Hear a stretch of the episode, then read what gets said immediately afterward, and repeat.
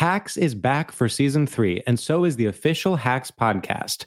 In each episode, Hacks creators Lucia Aniello, Paul W. Downs, and Jen Statsky speak with cast and crew members to unpack the Emmy winning comedy series. You'll hear Hannah Einbinder and Jean Smart speak to their on screen dynamic, along with stories from the show's writer's room, on set antics, and creating the world that Deborah and Ava inhabit. Watch Hacks streaming exclusively on Max and listen to the official Hacks podcast on Max or wherever you get your podcasts. Experts claim there is nothing tougher than a diamond, but at Diamonds Direct, we beg to differ. Have you ever met a mother? Strong, radiant, timeless. This Mother's Day, give her the gift that meets her match with diamond jewelry starting at $200. Plus, Diamonds Direct's exceptional quality and unbeatable everyday price. You're sure to give her a gift that wows this generation and the next to come. Experience the thrill of jewelry shopping done right at Diamonds Direct. Diamonds Direct, your love, our passion. Looking for hair removal tools that not only deliver smooth results, but also empower you with a sense of complete control?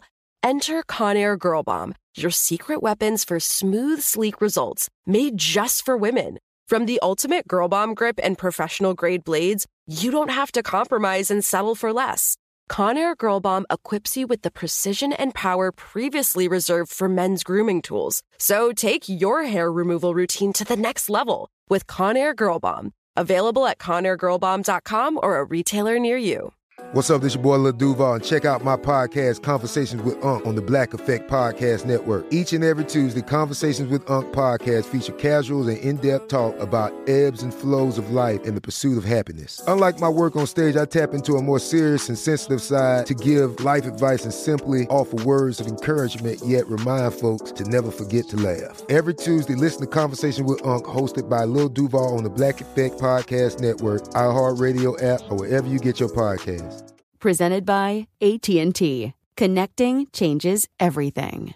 This is so cool. Don't Tell Comedy is sponsoring this podcast. Don't Tell Comedy are comedy shows that happen in these really intimate, unique spaces like art galleries and backyards and rooftops. I did one of their first shows in 2017. It was in a random clothing store in LA. Now they are in 150 cities worldwide. You got to check them out. They are such a perfect night out. Don't Tell Comedy is the spot to go. Date night, alone night, friend night, whatever you want it to be. It's so fun. Get tickets at don'ttellcomedy.com. Use the code Nikki for 20% off your first show. The Nikki Glazer Podcast.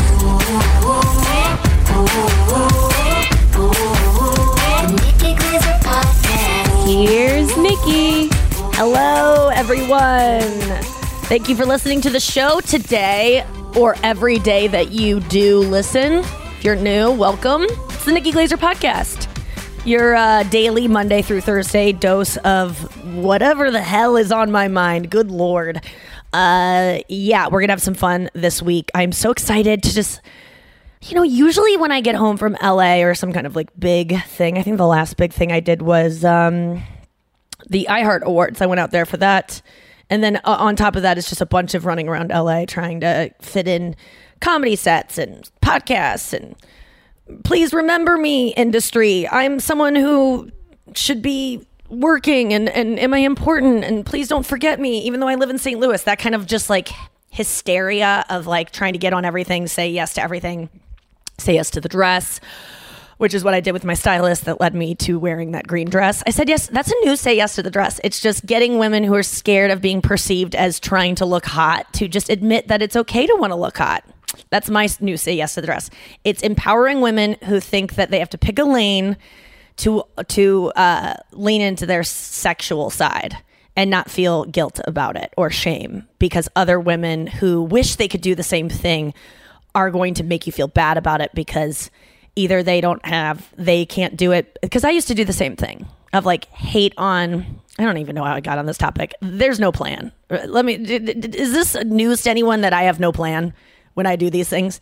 Uh, my biggest fear let me just say before I continue is that people skip over the part with me, just me alone. Sometimes Noa comes in if I can shut up for three seconds, which, uh, Noa, how are you today? Never mind, I don't care. Just, that was just, just people like Nikki, you're the worst. No, I love when I get to talk to you, Noa, but I rare, uh, you know, it's here and there. But my biggest fear, Noa, is seriously like I remember people and I am even reluctant to say this because it's so rude and I remember thinking it was funny at the time, but when WTF first came on the scene or gained immense popularity with Marc Maron, people used to make a joke. I heard some joke that there was an app that would skip the first 10 or 15 minutes where he just talks. And I remember Mark hearing that or like hearing that kind a lot of comics were making that joke of like you skip it till you get to the guest.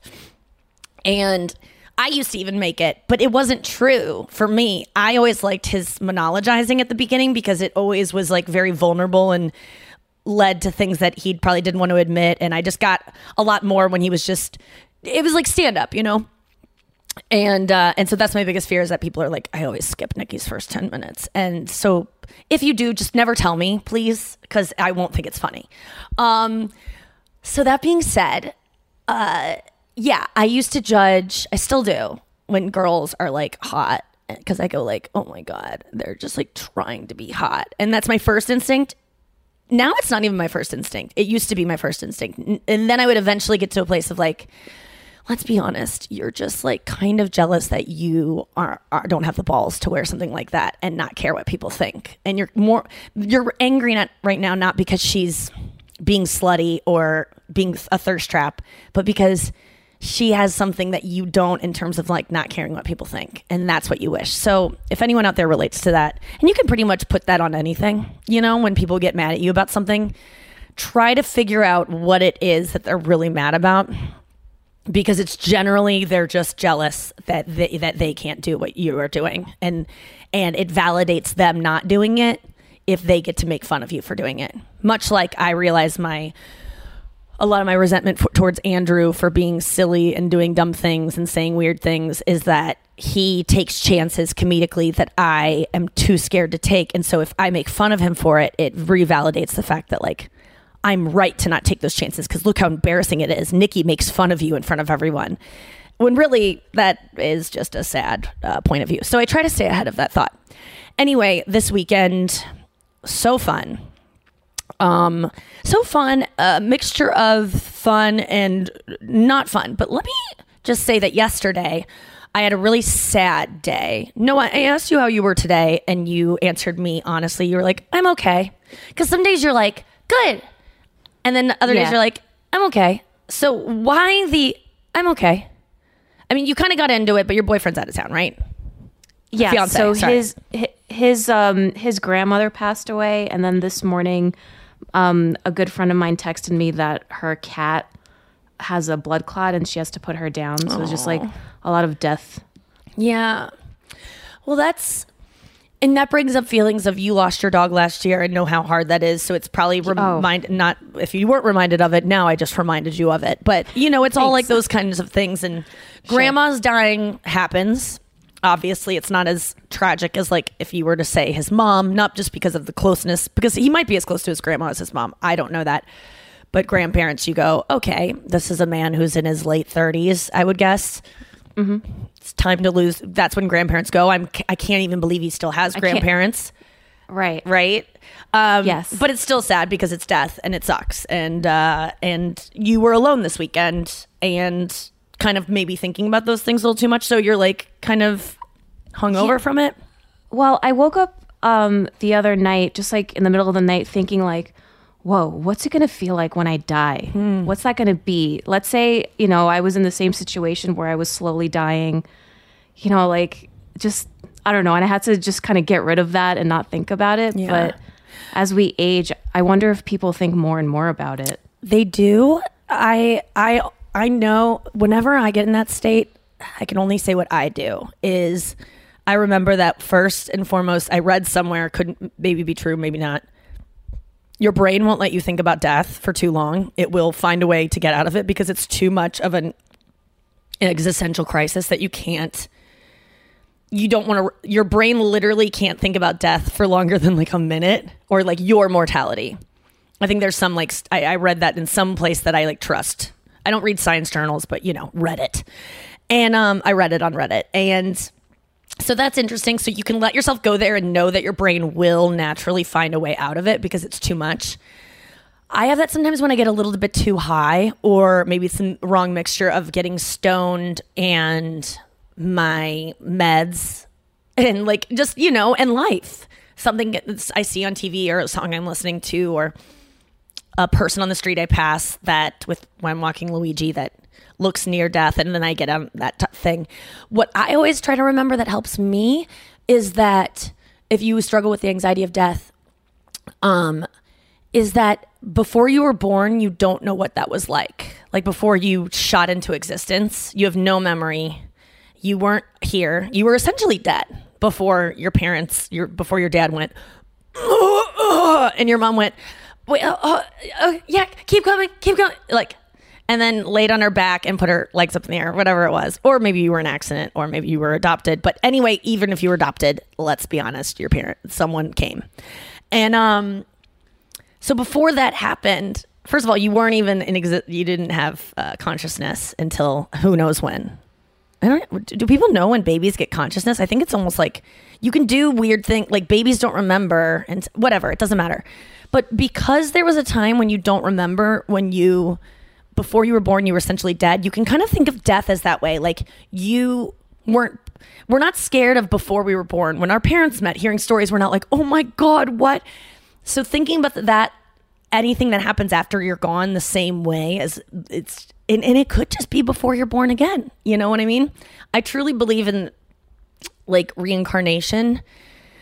And why did I say truly? Because I don't truly. I truly the word truly I used like the alcoholic seltzer, um, in which I I it's it doesn't mean anything. I don't really believe in it. I want to believe in um, reincarnation, which gives me more empathy for animals that I don't eat or want to help because, or bugs that I don't want to kill because that could be me. And not that this grasshopper has any, I don't really believe that grasshoppers or house centipedes have the same kind of like, I like my life and I don't want to die kind of things, but they do. I mean, every animal doesn't want to die. Um, I think is essentially why the, is just built into the fabric of your being. He- however, um, thinking about death is also the other thing that helps me is not listening to podcasts where the podcast host has no idea what she's talking about in regards to these things. But these things do help me. Is that I also think when I, I'm scared of death, I think about the fact that every single person ever has been through it and will go through it. And so can I. Because I've done things that other people cannot do and haven't been able to do. And I've been, you know, brave enough to do those things. Whoever you are, no matter what you do, you've done things that other people can't do. However, dying is something that everyone has done. You can do it too. And that really helped me when I was scared of kissing boys and having sex. I was like, everyone you know has done this. You know, not everyone, there's asexual people, but like you will, you'll get to that point and you'll figure it out. Or a bridge will fall on you and you'll be disintegrated in point zero zero zero one seconds and you won't feel it at all. And so it'll be a shock, which I hope is how I go. I don't want to have that moment of, oh my God, dead. And I also, I would rather just, I would rather either die slowly, which I know sounds terrible. And obviously, I'm not like wishing that. God, please don't take that. I would like to know when I'm to go so I could euthanize myself in Portland or Sweden. Those are like the two places I know that allow you to do that. Or I would like to go um, in a very quick way. I do say, I do recall being hit by a car in 2013. Thought it was the end for me. The only time I ever thought it was the end. Saw the car coming, knew it was going at a speed in which it could kill me, knew I wasn't going to be able to get out of the way. And my last and final words were my final thought was, my, I'm not joking you. What I thought I was going to think, what I was thinking when I thought I was going to die was, I can't believe these are your last words. And what was I saying when the car was coming at me? No, no, no, no, no, no, no, no, no. And I put my hand out like it was like someone about to drop a drink. Or like a baby that was about to spill a drink on the side of a table, and like you know, that's like no, no, no, no. Oh, wait, the milk's gonna spill. That's and I remember thinking, bitch, these are your final words. And then my next thought was, you're in the street and your dress is over your head and everyone can see you in a thong on 10th Avenue and this is humiliating. You should get up. Not you've been hit by a car and maybe you are concussed and that, but it was embarrassing to have my head uh, skirt over my head. So that's what I think about with death. I hope that helps you. I hope maybe you pass it along to people in your life who struggle with thoughts of death. And one last thing that I can turn you towards is a new podcast by Sam Harris and Ricky Gervais called Mm, uh, just look up Ricky Gervais, Sam Harris podcast. Whether or not you like those two people, they put they put together podcasts where Ricky asks these questions. What's it called, Noa? I know you're looking it up. It's called Absolutely Mental. Yes, that's what I was going to say. Absolutely mental. It's fourteen ninety nine for the entire series. I think there's like twelve podcasts, ten or twelve. Which um, Sam Harris does have a business model where you can pretty much get everything for free if you can't afford it. If you just write in, I don't know if you know about that. It's something that I want to adopt at some point with my when I make enough money to support people who can't afford things so that they can still have things, and then the people that pay can support the ones that don't. It's a good system. However, um, there is a podcast episode. I just listened to his podcast yesterday, Sam's own podcast, and he said, "Check out Ricky and my me. We have a new podcast." And someone on the Sam Harris forum on Reddit was like, "I can't believe you have to. If you're pay for Sam Harris's podcast, making sense, his like original podcast, why why don't you get the Ricky one for free?" And someone wrote, "When Sam Harris, when you bought one of Sam Harris's books, do you expect to get all of his books for free? Slam dunk, suck it, suck it. You have to pay for things that you want that are entertainment that people put work into. Not this podcast though. This is free. Just listen to the commercials. Try to make them entertaining for you.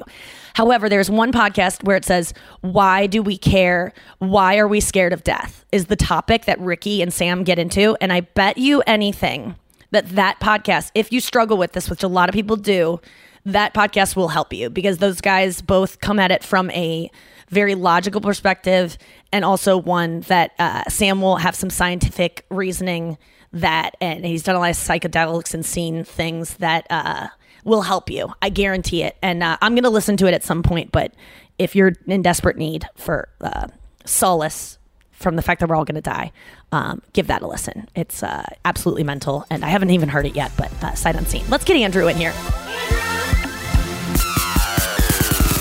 Hacks is back for season three, and so is the official Hacks podcast. In each episode, Hacks creators Lucia Aniello, Paul W. Downs, and Jen Statsky speak with cast and crew members to unpack the Emmy winning comedy series. You'll hear Hannah Einbinder and Jean Smart speak to their on screen dynamic, along with Hacks writer and actor Pat Regan, on how their improv experience helped them when shooting scenes and what it was like writing scripts for specific actors. You'll also hear from crew members like the costume designers on what it was like creating the world that Deborah and Ava inhabit. Hear stories from the show's writer's room, on set antics, and more. Watch Hacks streaming exclusively on Max and listen to the official Hacks podcast on Max or wherever you get your podcasts. Well, the weather is getting a lot warmer, and so your wardrobe probably needs an update. I know mine does. And it's so hard when you want to buy new stuff because you want it to last a long time. You want it to look really good and you want it to like stand the test of time in terms of like fashion. At least that's what I want. And so that's why I love Quince because Quince is all about effortless fashion that looks chic and timeless year round. I'm talking premium European linen dresses, blouses, and shorts from $30. Washable silk top. They have so many chic jewelry pieces like these globe boho hoops. I love those. You could just blindly click and end up with such wardrobe essentials. They're not wasting your time at Quince. I love the Quince um, dress I got. I'm trying to find it because I want to say the exact name of it, but it's like this long sleeve dress, but it's like a midi skirt. It's so cute. It's like silky feeling. It's just, I've told you about it before. Okay, there's so much cute stuff on here. I got to go and get back to the podcast, but you know what to do. Get warm weather ready with Quince. Go to quince.com slash Nikki for free shipping on your order and 365 day returns. That's Q-U-I-N-C quince.com slash Nikki to get free shipping and 365 day returns. Quince.com slash Nikki. Tired of hair removal tools that just don't cut it? Conair Girl Bomb gives you smooth, flawless results while putting you firmly in control. From achieving that silky smooth skin to boosting your inner confidence, Conair Girl Bomb is all about helping you elevate your self care game. Whether it's creating a hype playlist, throwing yourself into a hobby, or scheduling some me time, self care is important to keeping you feeling confident and empowered. It's time to take your hair removal routine to the next level. You can trust Conair Girl Bomb to get the job done right. Conair Girl Bomb gives you the secret weapons for achieving powerful results with ease. Designed with women in mind, these tools boast the sassy Girl Bomb grip for unparalleled handling and precision, along with professional grade blades to deliver results that you used to only get from men's tools. No more compromising. So, to all you incredible women out there, treat yourself to a little Conair Girl Bomb magic. Don't settle for anything less than perfection. Elevate your grooming game with Conair Girl Bomb. Available now at ConairGirlBomb.com or a retailer near you.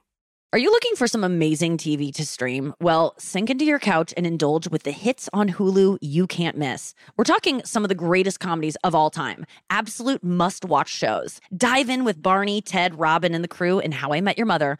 All nine seasons of How I Met Your Mother are now streaming on Hulu right now. One of my favorite shows ever. And I mean, don't you want to know how he met their mother? Then go back home with the Dunphys, the Pritchett's, and the Pritchett Tuckers in Modern Family. Then you can start over with the Roses on Schitt's Creek, and then see what's up in the Kyle household in My Wife and Kids. We're talking every episode and every season of these shows. We're talking huge hits, streaming on Hulu whenever you're in the mood. I mean, can you even watch all of this? We think so. Head on over to Hulu and start streaming today. Now we're talking.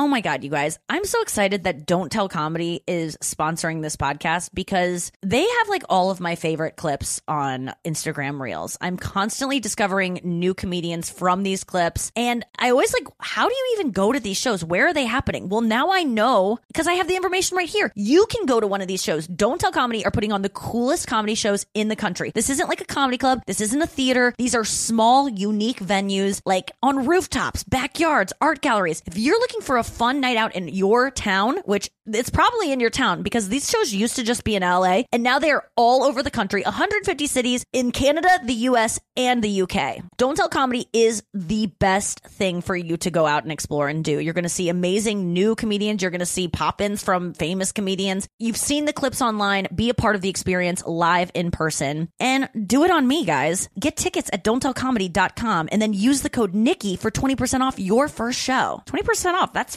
freaking good. Hey, Andrew. Good morning. Good morning. How'd you sleep, buddy? I slept good. How you know I was doing an away game. yeah, you played an away game. How was that? Oh, sex on the floor. Sex on the floor. You ever do that? Wait, doesn't she have hardwood floors? Does she have There was hard- hardwood, all right. Oh my god.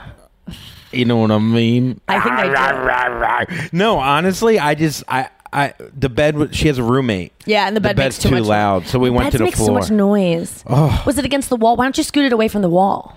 Because is it the wall that it's hitting?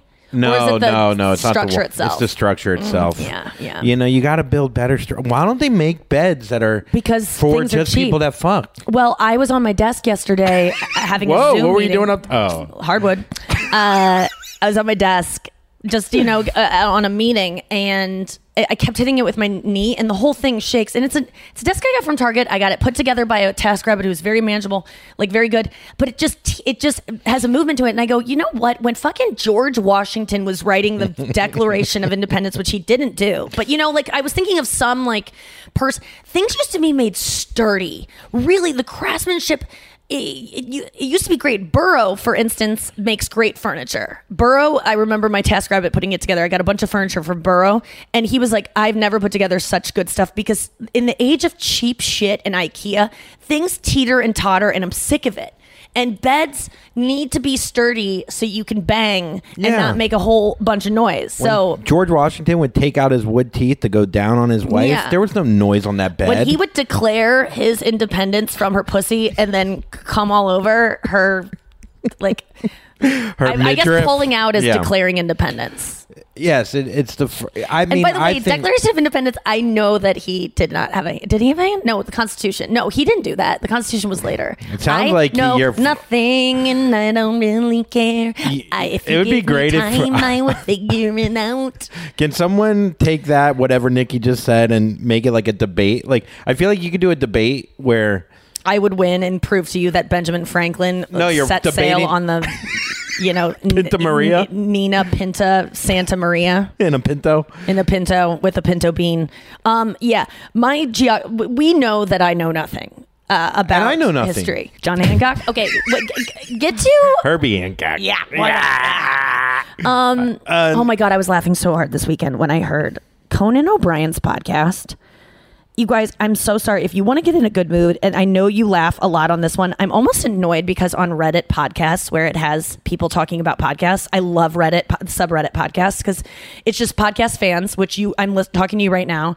If you love podcasts and listen to a ton, Reddit podcast turns you onto the coolest, different, weird podcasts, but also they like have their faves. I've never been mentioned on one, and I don't want to mention my own because it might get it's it's it's a conflict of interest. But yesterday, someone asked, It's like Pete Rose betting on his own team. yeah, I, I want to put people to know. Someone goes, I just want a light everyday conversation with two friends who just shoot the shit. And I'm like, I'm searching for anyone listing my show, and it's no one. I go, why isn't Reddit podcast into what I do? I'll take the blame. Uh, I need you to get a Reddit account so you can say, hey, uh, I might just do it as Nikki Glazer because I have a Nikki Glazer one. Anyway, Conan O'Brien's podcast made me laugh so hard this weekend because he was talking about. He, there's this series he did last year. If you just want to, it's just him and his host. If you're a podcast listener, as you are, that li- likes to listen to hosts with no guests, I'm kind of over. I guess some guests I like, but I like podcasts where it's just friends. This is why I built this one. It's the thing I like to listen to where you don't have too many new guests and like your host like kind of change. It's like when your mom and dad have guests over and you have to like act different. It's just like, no, I just want it to be like the way you are all the time. Conan did a thing called Summer S'mores with um, his co-hosts Matt Gorley and uh, his assistant slash co-host um, uh, uh, Sona uh, Movsesian, and it is so funny. They did it last summer. There's eight episodes, I think, and they just shoot the shit and talk. And Conan was doing. You just reminded me of it when you said Herbie Hancock. He was talking about being cool with the kids. He's like, I know what the kids are listening to. Cole Porter. Like he, he just his way of saying Cole Porter made me laugh so loud on the street. People stared. I speaking of the street loving our neighborhood right now during the summer. Haven't been more happy. It's like I live in the goddamn West Village of New York with how lively and fun the central west end of St. Louis is. If you're a St. Louisan and you want to see me and Andrew out and about, that's where you go, Central West End. we live nearby. We are on the streets. Uh, we get recognized uh, often. It feels great. We went to the baseball game on Thursday, on Friday night. Got recognized a ton. It was so fun. Well, Friday night was hilarious because we go to go to a restaurant and we walk down. There's a, there's a blues band that I was really into. They were a little Too loud, loud. for your ear. Too loud.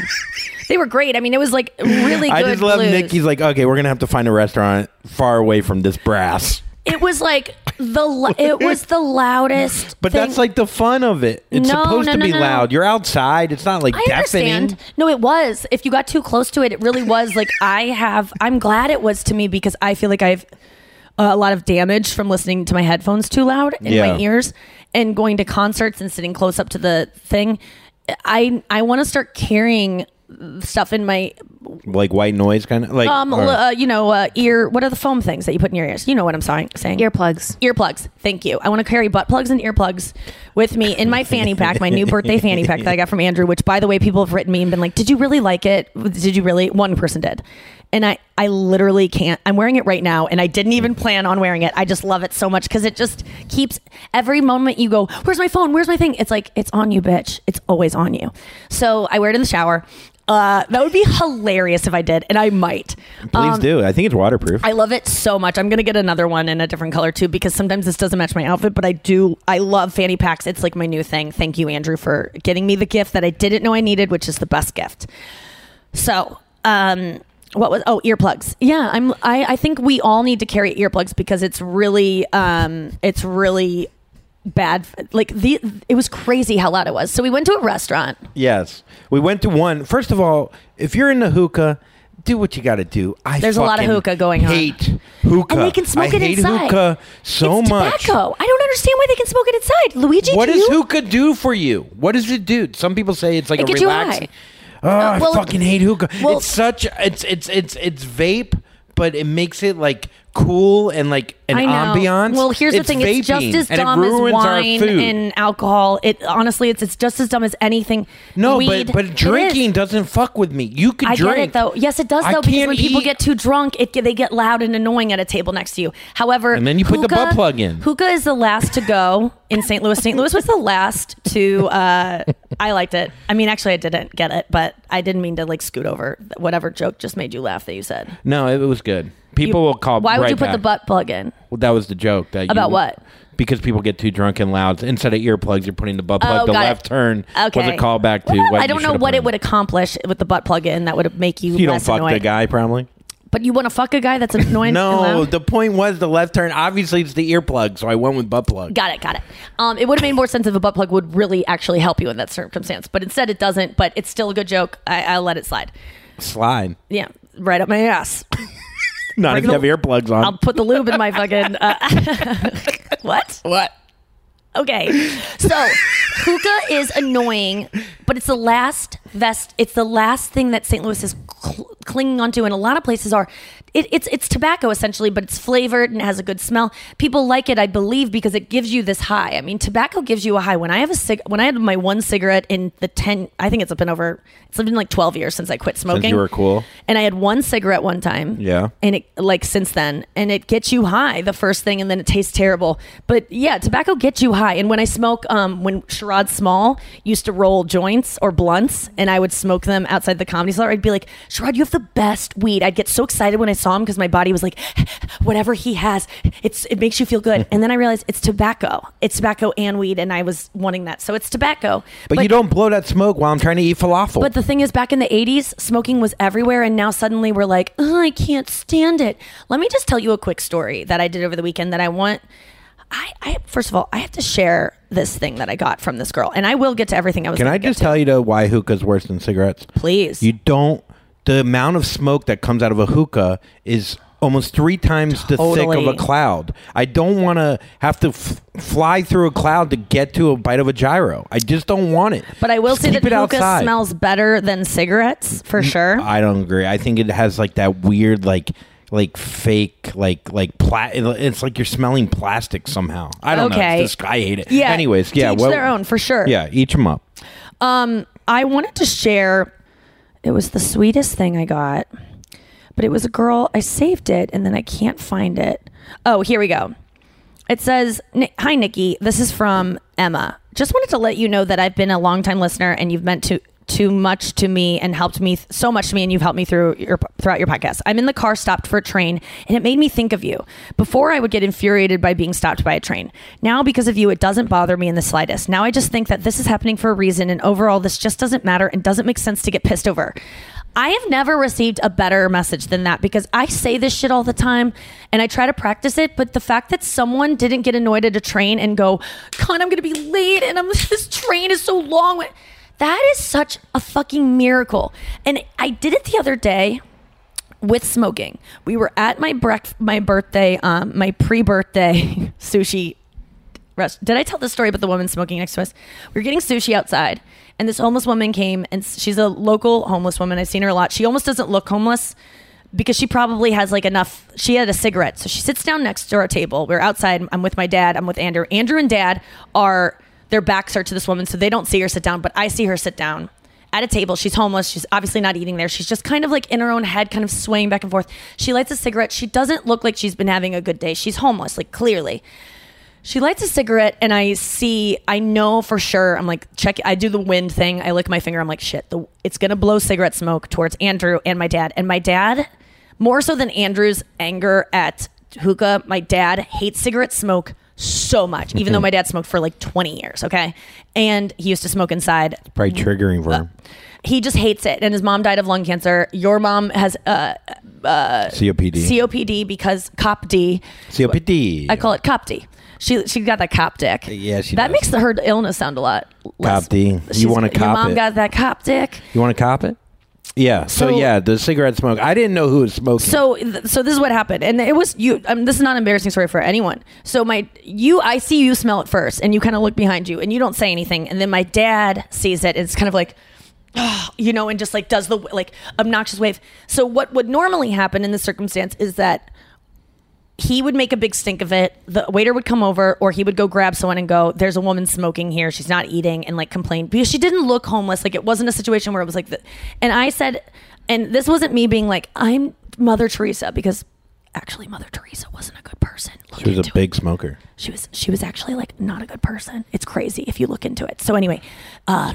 I don't think I'm Mother Teresa, but I because I am a good person. No, I uh, said to them, I go, listen, this woman is. I go. I know this cigarette smoke's annoying. I hate cigarette smoke so much. It triggers me my migraines.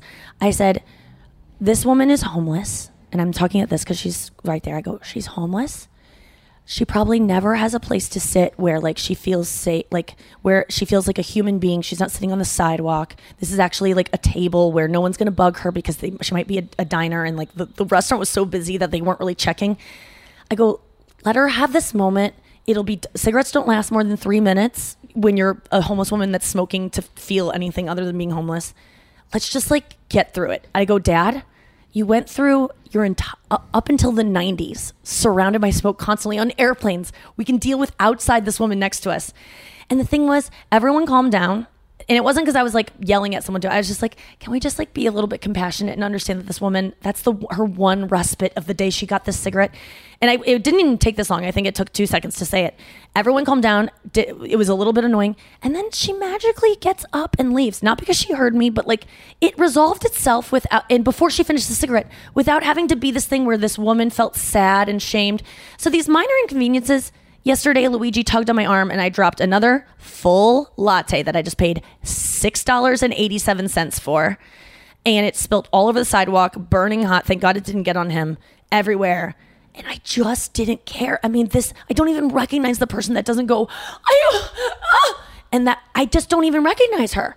And that is what I got from that message from that girl is that you can really take these things in life that you feel so victimized by and by all means i am not always like this you've heard me on the podcast not be this like gentle with life but when you can let it in and you can let these little mi- minor inconveniences that seem like the end of the world uh, you can literally just they kind of disappear on their own faster than they would if you made them a big thing so thank you to emma for writing that in because it reminded me not to get mad at trains and traffic and all the things and um You know what? I'm not mad at hookah anymore.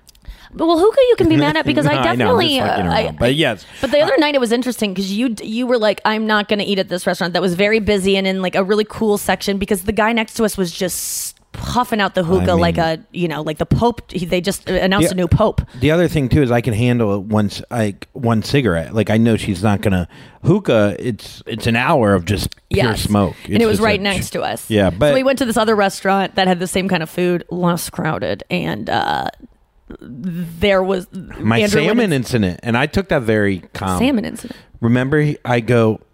Oh yeah, we went. Oh, I- we, so oh my can I- god. so we had a waiter.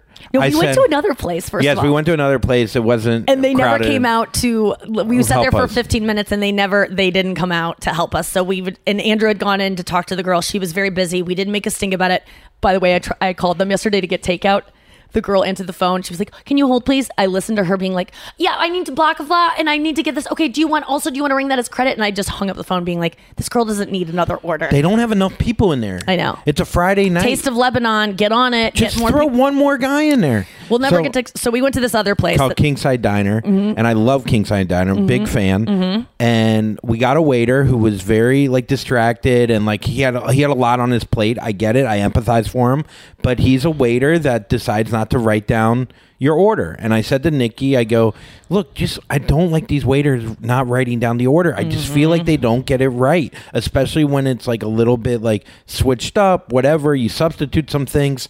I get the ego. I get the time mm-hmm. management. I get all of that. And Yes. I, and then you said to me, you go, well, I worked at a restaurant. I didn't write things down, and I was able to do it. Unless it was like, can i show you this so anyway yeah, the guy So the guy, so I I complain about this. Nikki goes, you know, I did this, blah blah. blah. Next thing I know, my salmon. I ordered a salmon, walk on the plank. It's the pirate special. Yeah, he ordered like the walk on the plank. I go, what is that? And he couldn't tell me because it had meat in it. I think you were avoiding telling no, me. it was salmon. okay. I don't mind. So anyway, so then I get my food. See, Andrews is delayed literally Nikki's 25 food's minutes. the one that has to substitute, and you take out this and you put in this. He nailed it perfect. I wonder why he nailed it. Why don't you read that message I got the next day? Oh my god! So sorry, DM. we ro- royally fucked up your meal tonight. I By had the way, worked he- there for he- a total of seven hours before, and I know now This that guy's courses going aren't off a book. thing there. He's going off menu Thanks without for writing being things cool. down after working for seven hours. That guy's taking some risks. I did say I had empathy for him. I could tell Oh, that yeah, you he's been did. through some shit. But my salmon, he just he, he forgot. He And then- forgot it completely. And then he kind of like made up an excuse of like, oh, they they thought the salads were a starter. It didn't make much sense. Anyway, he forgot the salmon. He brought it out later. When he delivered, it, he said it's on the house. We were totally calm and fine, great. And the whole time I was so starving, and I don't like to eat before someone else gets their food, not because I'm being which polite. made me hungry because I'm looking at your food. Yeah, but I don't like to eat in front of people that are hungry because when I eat, then they're watching me eat even more, which is with my eating disorder. I don't like when people view, like analyze what I'm eating, and when people people are hungry and they're like, "You can just eat." I go, "No," because the whole time you're going to be salivating watching me eat, and it's annoying. I'd rather salivate with you and look at my food that's not being touched. so I wrote back to this guy. I go, "Charles, you were great. Thanks so much for being nice about us being hungry and annoyed. Hunger makes me the worst person, so I'm sorry if you sensed a tude. Hope to see you again there soon." Because I wasn't, I was tooted, so I didn't even look at him when he got called over. Like I was like not in the mood to like be the one to be like, his food is late, so I wanted Andrew to hold it, handle it. So I just like dug in my purse and acted like he wasn't there. Like I was being such a cunt, but it was because I was hungry. If I'm in halt, hungry, angry, lonely, or tired, I'm gonna be a bitch. So anytime I'm uh, being a bitch and I don't know why, I'm hungry, angry, lonely, or tired, or some combination. Let's get to the news. You heard it here first. You heard it here first. Yeah, you heard it here first. Woo! I hope you had a fantastic weekend. I hope you had a great weekend, man. Really a good weekend. I hope you had all the swells. Yeah, there it is. All right. I did have all the swells. God, what a weekend. Researchers. I like that the music is going did, did, like one horn player. I love it. Reminds me of the morning show. Researchers find that cavemen and women had raves by dancing for hours in psychedelic trances while wearing elk teeth on their clothes to act as rattlers. Oh So- my God, that's so cool. So they would have these teeth on on for Mhm. necklaces that would That actually would make be- beats for them. It was like the first kind of music. it wasn't even on purpose. That's really cool. I love this story. God, Noa, you always pick stories, and Andrew too. I know you pick them as well. That we work together. Totally get to what I want to talk about because I found the best thing over the weekend about. So over the weekend, I um, Friday night we went to the b- baseball game. It was so much goddamn fun because we live in a building that has Cardinals players in it. I met a Cardinal player in the elevator on Friday. I assumed his day he was he had the day off because he was in the elevator just like chilling. And he goes, I go, oh, day off. And he goes, oh, no, we have a game tonight. And I was like, oh, cool. And I knew they were playing the Cincinnati Reds, which is where my family's from. I didn't have anything to do. And then later on, I was like, dude, Cardinals games, it would be so fun. I was also listening to my ex boyfriend's radio show that morning, and they were talking about the most fun things to do in the summer in St. Louis. And one of the hosts said baseball games. And I was like, kind of like, Kuh. I was like, oh, you get drunk at a game. And then I was like, wait a second, I love baseball games. And then it all came together, and um, my parents, I was giving them a staycation because their Greece trip got canceled because they got they had to um, they were supposed to be in Greece right now. And I said, I'll get you a really nice suite at this new hotel downtown. And then they were going, they were headed downtown to that suite. They were going to go to the casino because I was like, go to the casino, I'll give you some cash for it. I just was in a generous move. Thank you, uh, mood. Thank you, ADD medicine. And I, um, then I go, let's all go to the game. So Andrew looked up tickets. We got dope seats and we went to the fucking Cardinals game on Friday. It was so fun. That's all to say that then Saturday night, I was in a really sad mood because um, I just I had I, Andrew was going to hang out with his girlfriend. I felt like I didn't have really any friends. I not any friends, but I just like didn't. Actually, no, that's not the case. Saturday we went to a pool party. Had so much fun at this at the pool party that was at our um, apartment complex, which they have activities for us all the time. My dad always makes fun of us because he's been to my apartment enough. He's seen the flyers in the elevator. He's always like, "Or uh, is uh, the w- w- National Waffle Day? Are you guys celebrating that on Tuesday? Because they'll do like Donut Day. You get free donuts. W- Uh, sign up to learn how to make a martini class, and they do fun events to get to know each other. They It's a like pool we're in party. like a retired nursing home. It kinda. really is, and Yeah. guess what? I need it. People need these things because we are so socially isolated. And I'm ready to jazzercise in the pool. we I fucking want to went do down it. to the pool. I would do it. We went down to the pool to the pool party. Andrew had already been to a, a mixer when I was out of town, still in the Caymans. He met a couple that he had told me about. I knew you'd love them. He told me I'd love them. Sometimes I don't trust him. I go, yeah, yeah, yeah. I'm sure I will. I, I trust you though. I, I knew I would. It was just like I wasn't like dying to meet this couple, you know. But we go down to the pool party. There's nowhere to sit except this couple is sitting on a place that has like a couple more seats uh, available. And he goes, "That's my couple friend. Let's go talk to them." we walk around the pool. We sit for three hours with this couple. They are my new best friends. Shout out to Marissa and Pat who live in the building.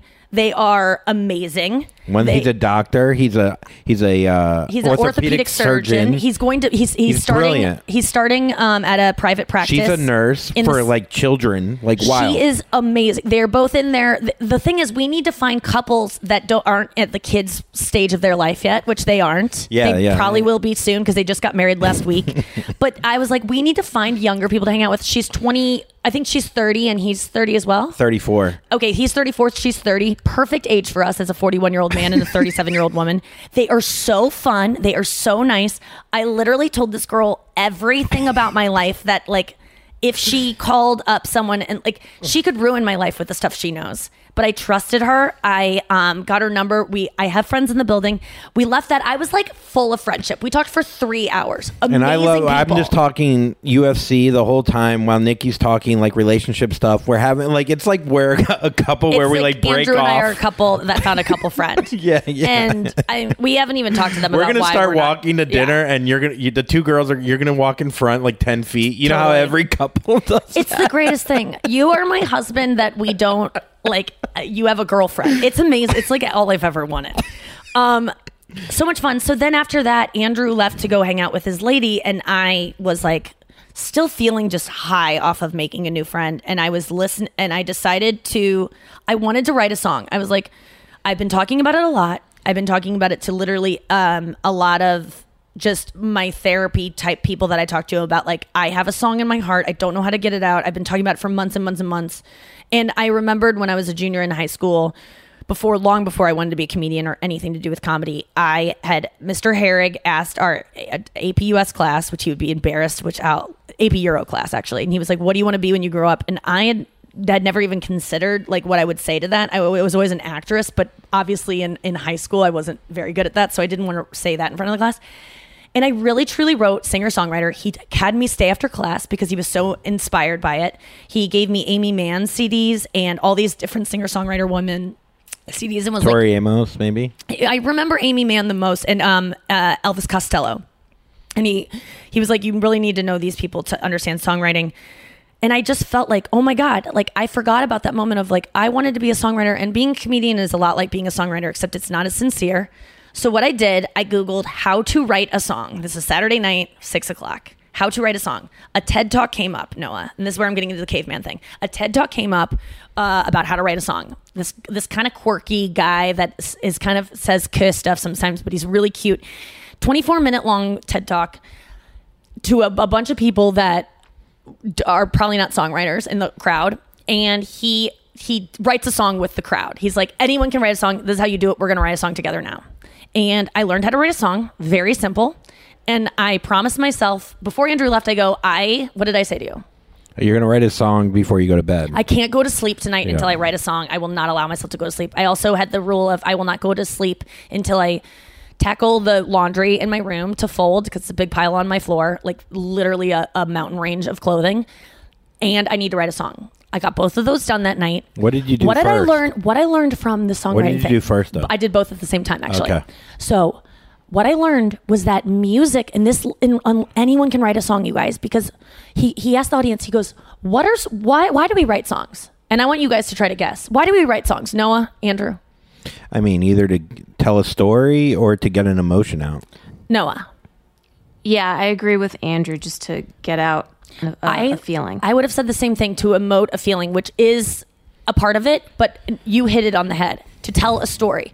When before we had, you know, recordings, before we had writing, before we learned how to write, before we had learned how to draw on caves, we only before we had a uh, we told stories around a campfire, and it would you know, we would only learn lessons. And for the next generation, if we would memorize stories, what's the best way to memorize a story, a lesson? Through a song. A B C Yeah, D D, E F. okay. So people put stories and lessons and feelings into songs so that they could pass it along to other generations. And to me, that was so beautiful. It was the same way that cavemen did raves. Like we. There needed to we wanted this thing that we all do now that's has no matter with technological advances we still enjoy raves right listening to music. And but it all stems from the fact that we want to be we want to be happy and stories pass along messages and lessons that will improve life and make life better or express an emotion that will help you get through the emotion that might be hard for you. So when I looked at it that way, I was like, okay, what's an emotion I have? This doesn't have to be perfect. The first joke I wrote was garbage. It was like when Siskel and Ebert get into a fight over if a movie's are good or not, do they thumb wrestle? Like it was literally that. Like it was just like, oh, it's good. And that wasn't my first joke, but it was one of my first things of like intentionally writing a joke. That doesn't define me as a comedian. You always think that like someone's to ask me what's the first joke you wrote, and if it's not good, people will know I'm not Chappelle. Well, I ain't Chappelle, and I bet Chappelle wrote a shitty joke at first, and I bet most people wrote shitty songs that you love. I bet Taylor Swift's first song was shit. So I wrote a goddamn song. It was very easy, and all I did was fin- uh, follow the TED Talk. And I'll leave you to go watch that TED Talk. It will be the easiest thing to find. Just type in TED Talk how to write a song, and and I wrote a song. I wrote two songs actually this weekend. Something that I've been putting off my entire life. No joke, because I'm it's too vulnerable. I might be bad at it. I did it. I was bad at it, but it is easy.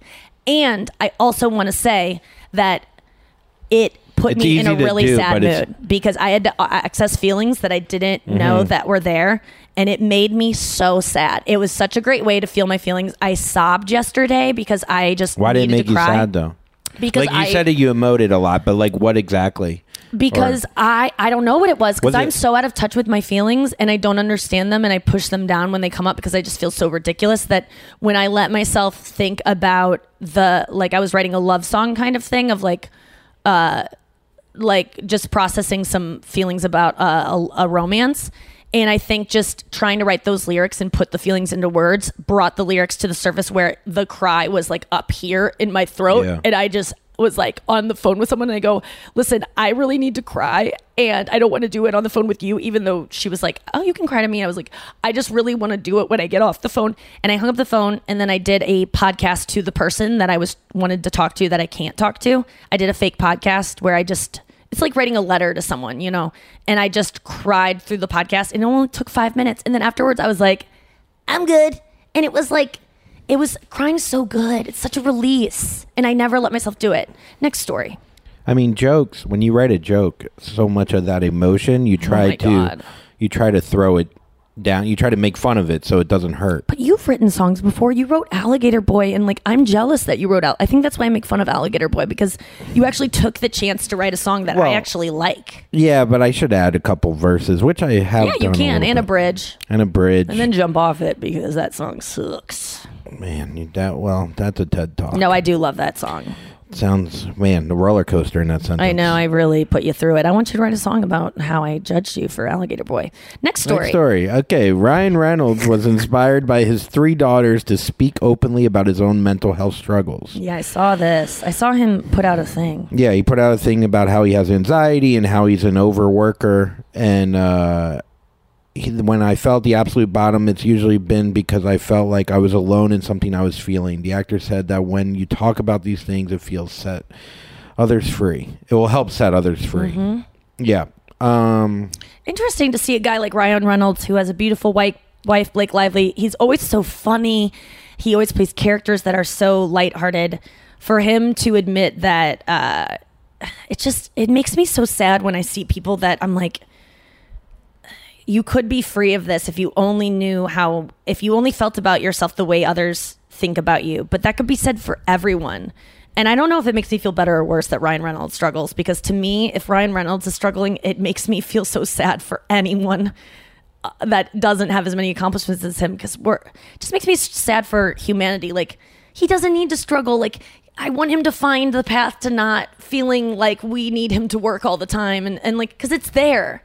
And and I think that there's something about posting about it and saying that you struggle, but there's also something about saying like, here's what I did to not accept that that has to be the way it is. Like I don't think we have to accept. Of course, we can accept feeling less than and feeling tired and feeling, you know, pulled in all these Yeah. directions. But we don't have to accept that as like the way life is. Like we can just we can do things that don't make us feel that way, and that's what I'm want, want to find. I feel like uh, I found it kind of comical though that like that he had to like I do it for my daughter. It's like that bit that I've been working on about like you can't be vulnerable as a man without an excuse, and like it and goes. children always give you the excuse. I love like, this because of, because of my daughters, I can admit that I am. It, like, I feel like the next step is no, just for you, Ryan. It's just for you, bud. Like, you can just admit it. yeah, people Like, without daughters can't go. I I cried. Um, the I'm other doing this for my son, Spike. Listen, whatever gives you an excuse to do it, but you're Yes, you're absolutely right, right, you're right. Andrew, because y- there are people out there that are like maybe guys out there that doesn't have kids or a wife, and he's like, I want to dress up in a tea party hat, and like, because you have the joke about guys dressing in like little, like, is that the one you have? Yeah, yeah, yeah, yeah. The one about you gotta that you have to blame. He blames his daughter. Like the toughest guy I know can only be soft if he has his daughter as a scapegoat. Like sports So he dresses. people always yeah. having their children on the like next to them when they're doing the reporting. Suddenly, it like they can cry. Yeah, yeah, yeah, yeah. Yeah. Oh, there's so much love there. I could That'd finally. be so fucked up if they only had kids and a wife so that they could like finally cry, which I'm sure happens. Of like, I Yeah. want to just be more vulnerable, so I'm gonna let in this like feminine energy when really it's there for you at all times. it is. All you have to do is put in a fucking tampon, you pussy. And, while then you blame your cry, daughter. Yeah, and then I- you put out a little, oh Ryan Reynolds, you're just so sad, is there all the pressure too much? Mm, mm, mm, no, I think, uh, I think uh, uh, you know, I would see so Ryan sexy. all the time because I, when I walk dogs Mm-hmm. for you, I also had one other client who was this rich real estate guy who had two toy poodles.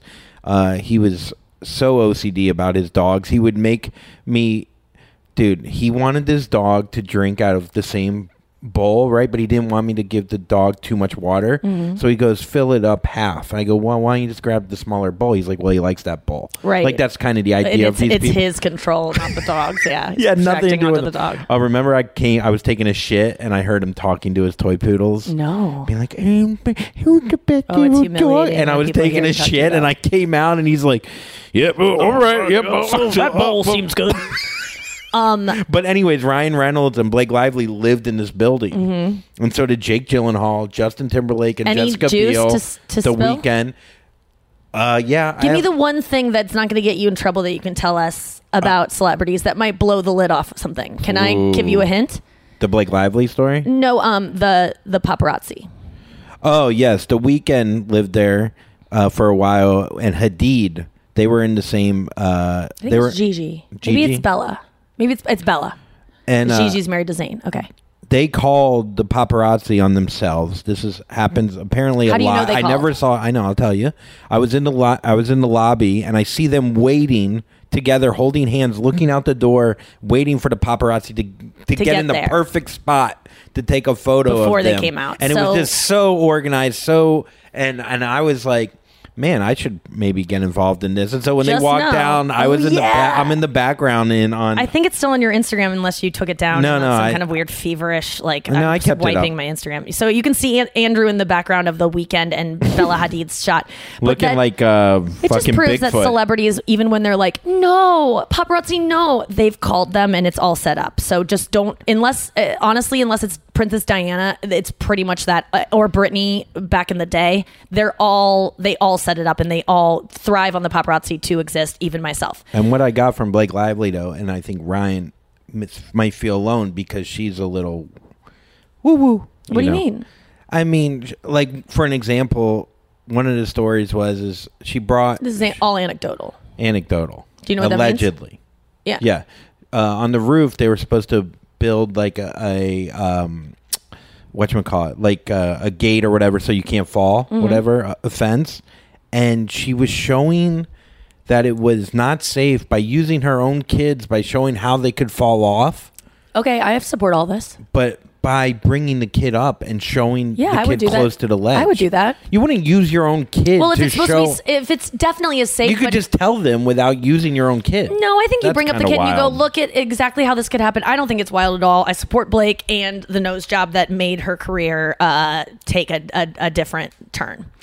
Um, it did. Her nose job changed. But I like that lot. you like have to defend her in this I- situation. but I wa- to just, I almost feel like it's like uh, contrarian. I'm Like, not contrarian. I, swear to God, that story, I if- would do the same thing. If I thing. use Luigi and I held him out on, on the roof, and I out like like a like yeah, the blanket? kids were like a foot away from Like- like, like she was using them on I, the I ledge. swear to God, I would do the same thing because if it's safe enough, you would go, okay, so it's safe for me to bring this up here, but here's how it could.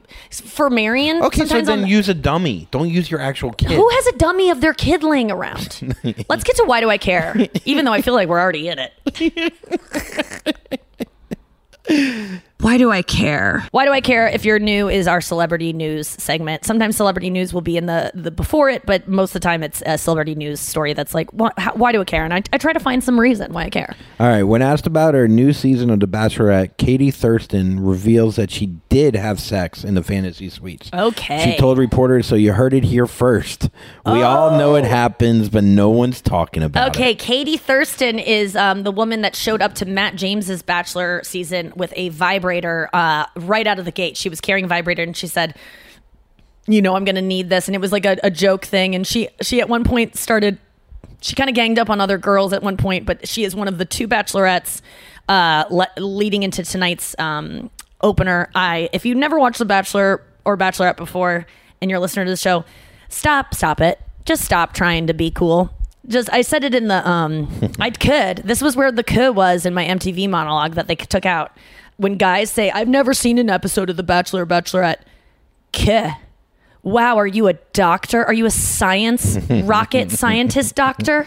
Kuh. It does what it says about you is that you're scared to like something that's a little bit gay. But you could blame right? your Are daughter. you scared to be gay? You could blame your daughter. It's not gay. It's actually entertaining as fuck, and it's really fun to watch with other people. I might invite Marissa and uh, Pat over tonight to watch the premiere. I'm doing Kaitlyn Bristowe's podcast Off the Vine tomorrow, where we're going to recap it. So if you want to hear a recap of The Bachelorette tonight But um, me and on ABC, me and Pat aren't going to watch. We're going to lay in bed and watch UFC together, yeah, like real men, and hug the whole time so that you don't have to punch each other. That's the thing I learned and about. we'll both be the little spoons. Um, that's But why yeah. I care. Is that uh? So the ba- she had sex in the fantasy suite. Ah, something to look forward to. That means that uh, this bitch uh, got some got dick down in the fantasy suite, which is when you the which is the the final stage of the Bachelor series, which has already been shot um, at this point, and that is the night before. It's pretty much the weekend before they decide who they're going to pick. It's down to two guys, and she slept with one of them, at least one of them. That's kind of what The Bachelor does, though. I feel like it keeps it. Uh,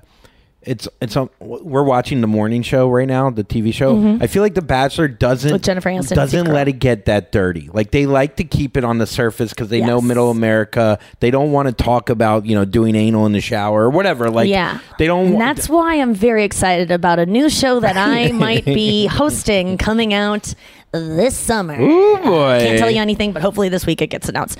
Um, Flavor Flav. Let's get to top one, bottom one. It's our Monday morning, uh, afternoon, night segment. Whenever you listen to the podcast, top one, bottom one. We take a category, we list our top one of this category and bottom one. It's pretty much uh, most favorite and least favorite, but we say top one, bottom one.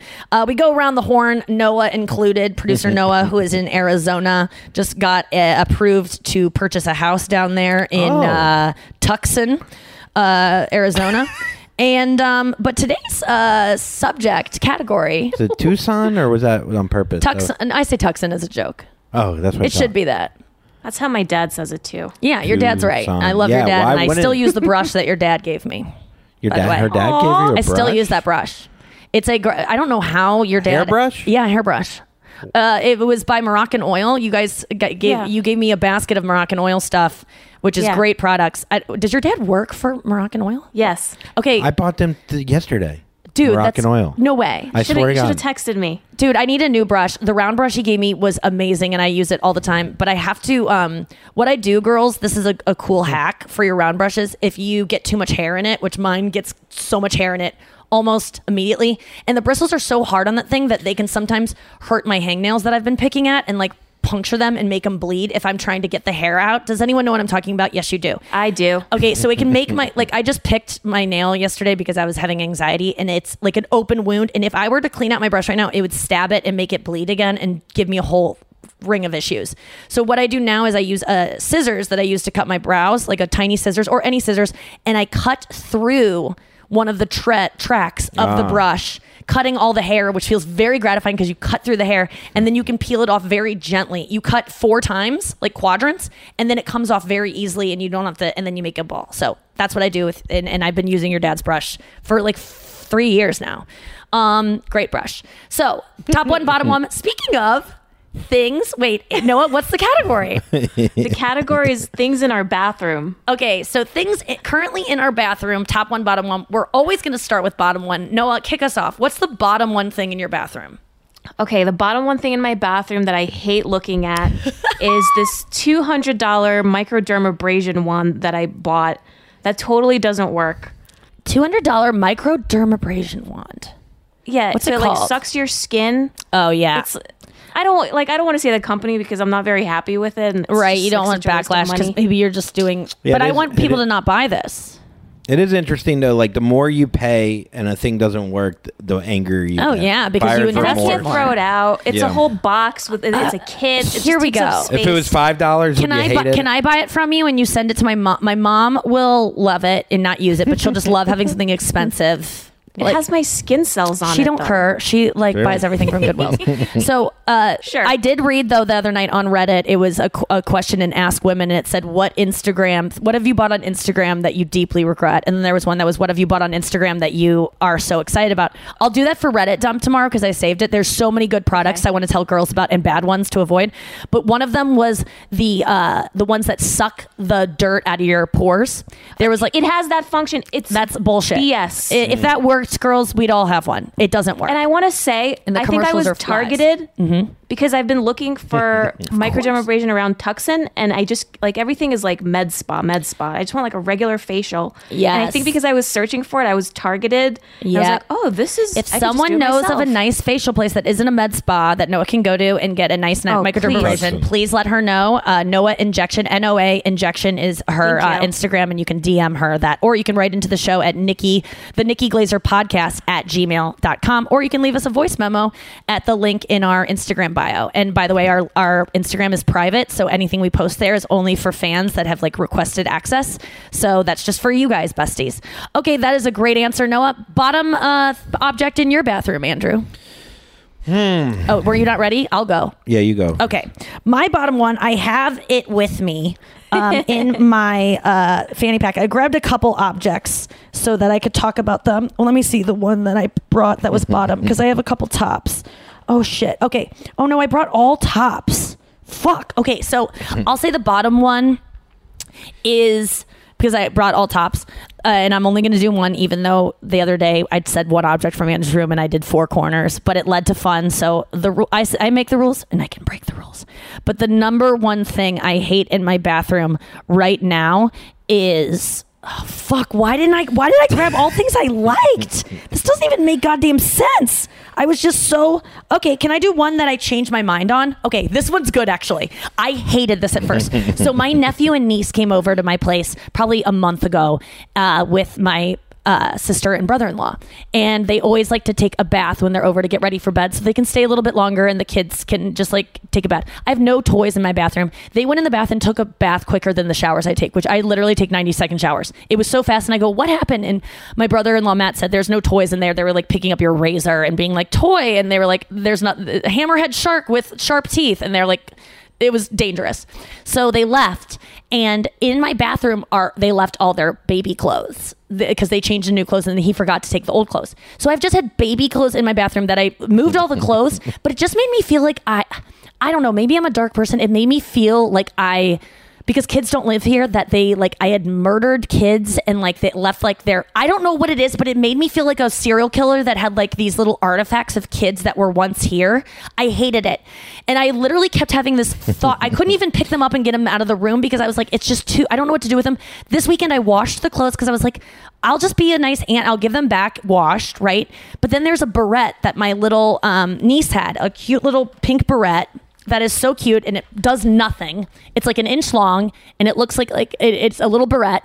And it was sitting in my bathtub and I felt like it was like I felt that lovely bones, like scariness of like I read a lot about kidnappings. I think a lot about kidnappings and terrible things that happen to children. I don't know why, because nothing happened to me, and I don't have any dreams of doing anything to kids other than loving them in a very responsible way. But it made me think that I had murdered a child, a tiny child, and that this was like my artifact. And it was in my bathroom for so long, and I didn't want to touch it. I didn't want to do anything with it. And then I was like, what are you thinking? Why does this cause you so much consternation every time you see it? Nikki, why don't you just embrace it and be like, and keep it pinned up on the side of a rack? Like, so now every time I go in, it's pinned up, and I go, it reminds me of Poppy and her cute little hair, and it's not a sad thing, and it's not a creepy thing. And so it went from being the thing I hate the most because it makes me feel like a serial killer of children, which I don't even understand. I don't know why I'm admitting this to you all, but now it's my favorite thing because it's just a cute little barrette that like makes me think of Poppy, who is just the the light of my life. Okay, that's my bottom thing. Andrew, what's your bottom thing? But is that your top thing? What was a bottom thing that became a top? I make the rules. All day.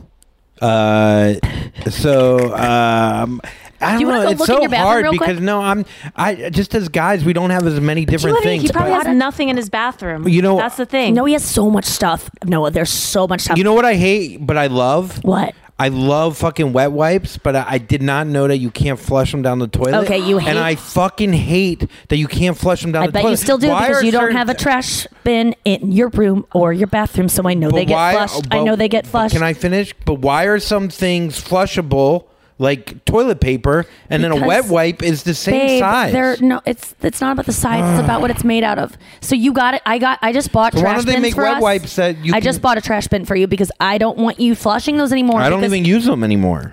Okay, so that's a great thing. If you flush wet wipes, just know you're a bad person that's doing something bad for the world when you really could just hold on to it. I know it's gross and has poop on it. Hold on to it, walk out of the bathroom and find a trash bin and wrap something around it so that it's just goes in the trash. It's the least you can do for the environment. But can they Literally make the wet least. wipes that? Why don't they make a toilet paper wet wipe? And They I know, got it to. would, huh? If anyone knows Yeah. of it, please write to Andrew. Andrew T. I Cullen. think they have a biodegradable one. It's There we just go. not as thick. Okay. It's just not as thick as Okay. a regular baby wipe. Um, or we can get a, a bidet for you. Well, if you have a biodegradable wet wipes But out that's there, a great if one. you're a Andrew. company, please. Let I do hate that as well. I don't. I when I see wet wipes and then there's no trash bin in a boy's bathroom, I go, "What the?" F-? Or a girl's, I get really mad because I just know that's not. Same with uh, tampon uh, cartridges, girls or pads. Don't flush stuff. It really is like this. I know that it's so easy to just do it, or it's the example that I set an example for myself. This is years ago before I would like wanted to be a better person.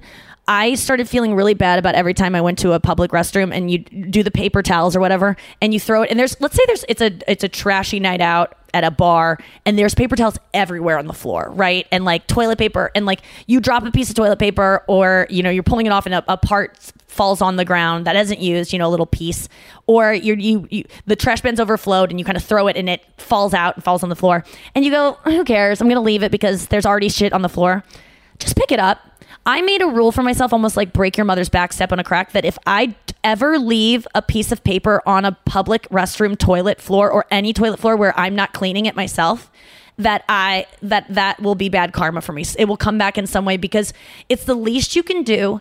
And it just makes you feel good that like you don't contribute and you're not careless and think that because some woman who probably doesn't have the greatest life has to bend over, is going to have to bend over Yeah. or reach in a direction. Maybe she's already picking up trash, but she's going to have to reach a little bit further to pick up your little trash. So save her that time and just create a rule for yourself that it's the smallest rule. And maybe you can t- teach me other rules you have like this that make you like superstitious. But I've created a superstitious rule around never ever letting a piece of toilet paper or paper touch the ground in a public restroom. And I've probably kept this for about eight years now where I do not litter in ba- bathrooms anymore. And sometimes it's gross and you have to touch the bathroom floor to pick it up, but better me than a woman who didn't do it in the first place. Yeah, I who's getting paid minimum wage. it is wild to me that some of these people they go into a public bathroom and they treat it like they're mad at like everyone in their life, and They so are. let me piss on the wall, let me piss on the top. It's funny Like you say that because day- they are. Yeah, they That's are. where it's coming That's out where, of. I know, but why? if they liked and I guess themselves they could get and away they with liked it. their life, they wouldn't do that. And they had, if they had respect for themselves, Yeah. they would have respect for the person who has to pick that up. It's, it, and it's, the very one- hard to do. It's the one place where they don't. They know they'll get no repercussions. There's no cameras. There's no Yeah. no accountability. so it really is a good thing to do because it's making you accountable to yourself or to God or whatever might be watching you in that bathroom. and it's a Let's it's get a to the top thing. No, what's your top thing in a bathroom? tumbleweeds. Uh, tumbleweeds. Yeah. I don't know what that means, but sure. Meaning, like one person starts this. and then it creates an, a, Yeah. a- an One environment pers- where oh I can throw it now too. Yes, so exactly. Uh, i- if you do, and if this, if you are someone who d- has done this before, because I was someone as an adult who was throwing paper on the ground for a while, and then because it just seemed like everyone else does, why not? Right. If you adopt this, let me know and see if, if it changes the way you think about the world a little bit because I think it might help. No, I'm not perfect, by the way. So don't ever think that I'm proselytizing. I don't know what I'm doing. Noa, what's your top? I want to say, wait, before I go to my top one, I want to uh, say I am a person who does that. Like, I'll just pick up garbage in the street. And there's something that I really like about, like, if someone sees me, they, they probably think, oh, this ordinary woman is crazy. Yes. And then I just, like, I just like picking up, like, if I see a receipt floating around or something at the top, like near the taco truck, I just pick it up I just put it in the garbage. I so love easy. that. I lo- if it's a clean piece of trash because the thing is, think of how many pieces of trash you haven't picked up in your life. Even as a kid, when you were less Mm-hmm. aware of the world. Even if you're f- fucking Greta, Greta. I don't. Her last name is hard from Thunberg. Thurston? She probably has contributed to, to trash as a baby that she didn't know. I still remember a piece of gum wrapper that flew out the window when I was four years old out of our van. And I remember being like, where is that going to go? What bird is going to mm-hmm. choke on it? And having that awareness. And I still, to this day, I, I picked up trash when I was in Cayman Islands on the beach, which I really recommend because although it seems like you aren't even making a dent in the world in terms of how much trash is in the ocean, and truly you're not, what it does do. The best thing about trash on the beach is that it's all clean from the ocean. So you're never. I picked up trash for an hour. The grossest stuff went after everything. Not once did I pick up a thing and go, ew, because it's all clean from the salt water. So it's actually the best place to pick up trash is that you'll never get something that's rotted or soggy or making like smells because it's all washed. So I recommend tr- trash cleanup anytime and just and if someone thinks you're like a weird homeless person because you're picking up trash kuh kuh them because you're cooler than them because you have um you don't care so no what's your top thing in your bathroom Okay, so the top thing in my bathroom is I had to bring a hairbrush and it's filled with my hair. Yes. It's called um I just brush. bought it a month ago. It's called a wet brush. Yes. And I like it better than the bristles because the bristles make my hair look like poof poofy. oh like And this bristles just like on the one your brushed- dad like the round brush like the So why yes. is it a wet brush? Does the water go through the brush? Um, I have it is- no idea It's why it's called a wet, a wet brush, brush. because it's a really great brush to use through your hair when you're detangling. There's mini wet brushes. I've been using a wet brush for a while. It is a, a brush that is very soft and uh, will not tangle your hair as much. And it's called the wet brush. And I think pretty much every woman uh, has probably seen these or heard about these. I don't want to say every woman. And if you haven't and you have tangly hair, it's a really gentle brush on your hair. And uh, what a great product to uh, showcase. I love that you got one and it's a pretty pink color. It's glittery. So cute. Um, okay, my number one thing, and I have three things in here, and it's I'm reluctant to show you which ones. Um, is wait, I had this, this, and then the clip, but I thought I had. Oh, I have. Okay, let me see which one. Okay, so from one of our sponsors, Unique Vintage, I was I got to pick out a couple things from there. Which, by the way, everything I picked out fits perfectly. Get so much compliments on. I didn't really want new clothes because I, I'm on this thing of like I don't I only want secondhand. But I picked out Unique Vintage because they make vintage styles and new stuff, and and they were a sponsor, and they um I was like okay I'll pick out some stuff. I picked out this choker that has a heart on it. Okay and it is not something I'd wear out because it doesn't match many things I have. Maybe I would put it with. I almost wore it for my birthday with my Taylor Swift shirt and my like badass outfit I put together. But I sometimes I this is in my bathroom. I don't know why it was in my bathroom, but it was, so it counted. I sometimes wear this when I masturbate because it's like bondagey. It's hot. It like is chokes me a little bit, so it looks like almost like it has a heart on it, so it's like love.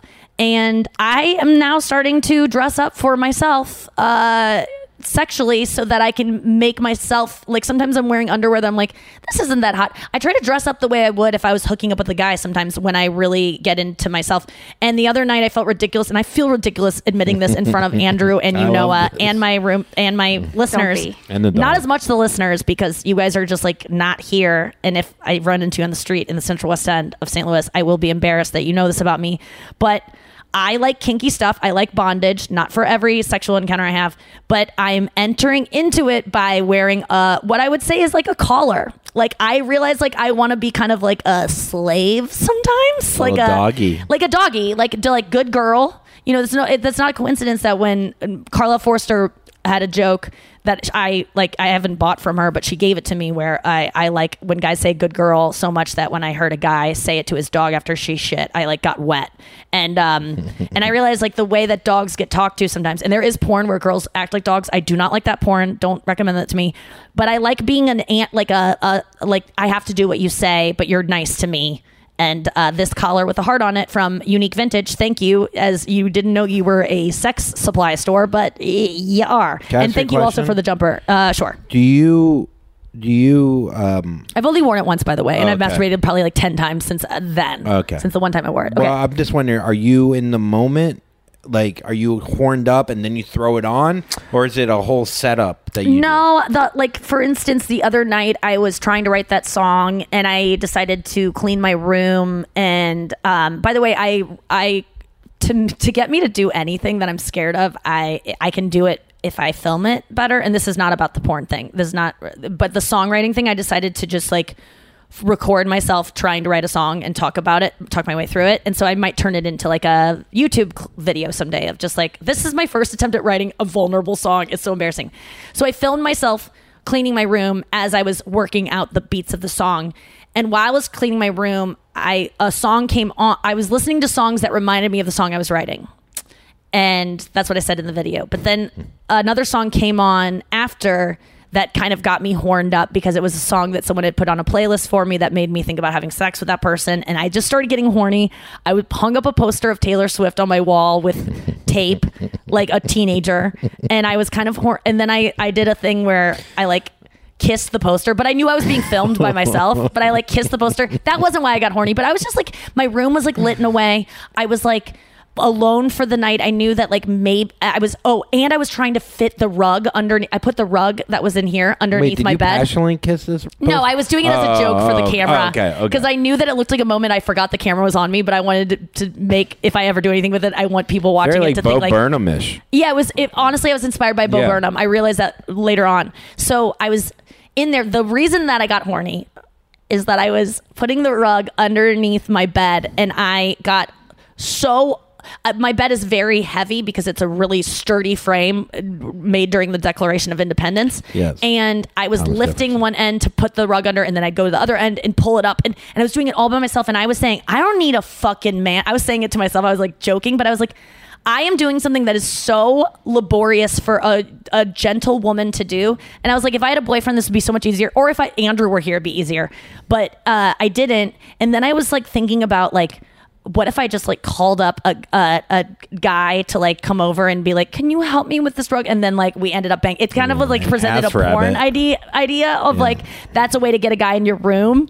And then it just then I got it uh, horny, and I didn't put on the necklace that night, but that what. I I did put on a nice pair of underwear and bra, and almost I can't even get it. I, I'll get into what I almost did later because it was wild. You put a gown on. no, it was wild, but I can't say it yet because I haven't done it. Oh. Once I do it, because I almost did it, but I just couldn't do it. But I am a sexual deviant. I just want to say that it is if no one knew that. But I like, as long as I'm not hurting myself or other people, I I'm gonna let myself, uh, you know, nurture the things that I am drawn to, which is this uh, necklace. Andrew, what's the top thing in your bed? You're gonna get bathroom? some hackers out there trying to get into your shit, What do you mean? like because you're like I video. Oh no, I didn't video. I would never video myself doing anything sexual Oh. uh, at this point, unless it was with like a, a partner or I was being paid a lot or I had a it worked out so it leaked accidentally because I wanted to save my career.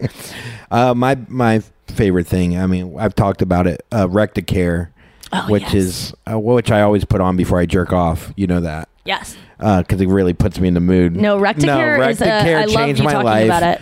Uh, I I am a man that has a horrible asshole, as many people know. I've had uh, anal fissure, and I've had hemorrhoids, but the fissure especially, crying every night, taking a shit, thinking preparation H didn't work, nothing worked. I was literally crying every night. It's the worst pain on earth, and Recticare literally saved my life. Like literally like saved me from depression because it numbs your butt and it allows you to live another day. And now anytime my butt hurts after I eat spicy food and you know hard chips, I take down some Recticare. I don't take it down. I put it on. and uh, it really does. It changed my life. And uh, and thank you Recticare for being over the counter too because if I had to get a prescription, I'm too lazy and I probably would never get it and I would just live with the pain. Um, I, I love that you discovered this thing that has brought you so much relief for this chronic issue, and I love how I bet so many people have gotten turned on to to this and have no idea that there's just such a, a simple solution to your pain. I had no idea that this was like a. I just saw it at CVS. I like stumbled on it. Like it, I was- Literally, I bet. Uh, yeah, because I was hurting so bad. I was walking on all fours. Well, it, it's a similar thing to when you had um, scabies and you just were like dealing with this immense firing pain. Like this is like 20 years ago. Yeah. But you went to the doctor. You finally cracked and went to the doctor after a, a hilarious story when you had to pretend like you had a rash on your hand because the doctor was too hot and you didn't want to The tell her you nurse was too hot, The nurse yeah. was too hot, so he made up another illness, even though he was there to get his scabies taken care of. So he, he made up another illness on the spot.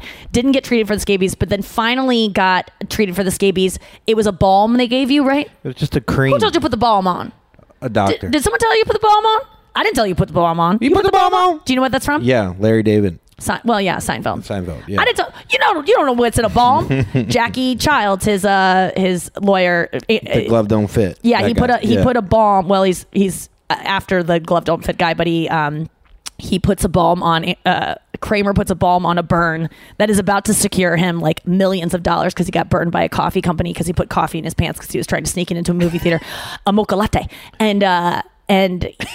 All of a sudden, his his burn disappears, and they're going in to get a settlement from the coffee company. And Jackie Chiles is like, Kramer, who told you to put the balm on? You don't put a balm on. He goes, a doctor told me. And he was like, you just give you a balm? You don't know what's in a balm. It was hilarious. So the fact that you just needed one balm and the itching went away immediately for like this thing you've literally been within suffering an with hour. for months. Scabies, if scabies is Within an hour. That's literally the second worst thing that could happen to you. I would love to hear from our listeners about things like this that they suffered with forever. Oh my God, And then hap- you yeah. you have one thing, and all of a sudden it goes away, and you go, "Why did it take me so long to do that?"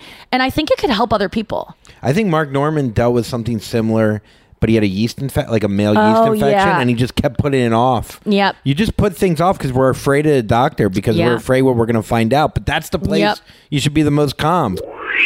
Final thought. The other day, I my elbow has been doing this weird thing where I f- at first I felt like someone's gently touching me on the elbow to be like, "Hey, um, over here," you know, and it just feels like the the gentlest touch on my elbow.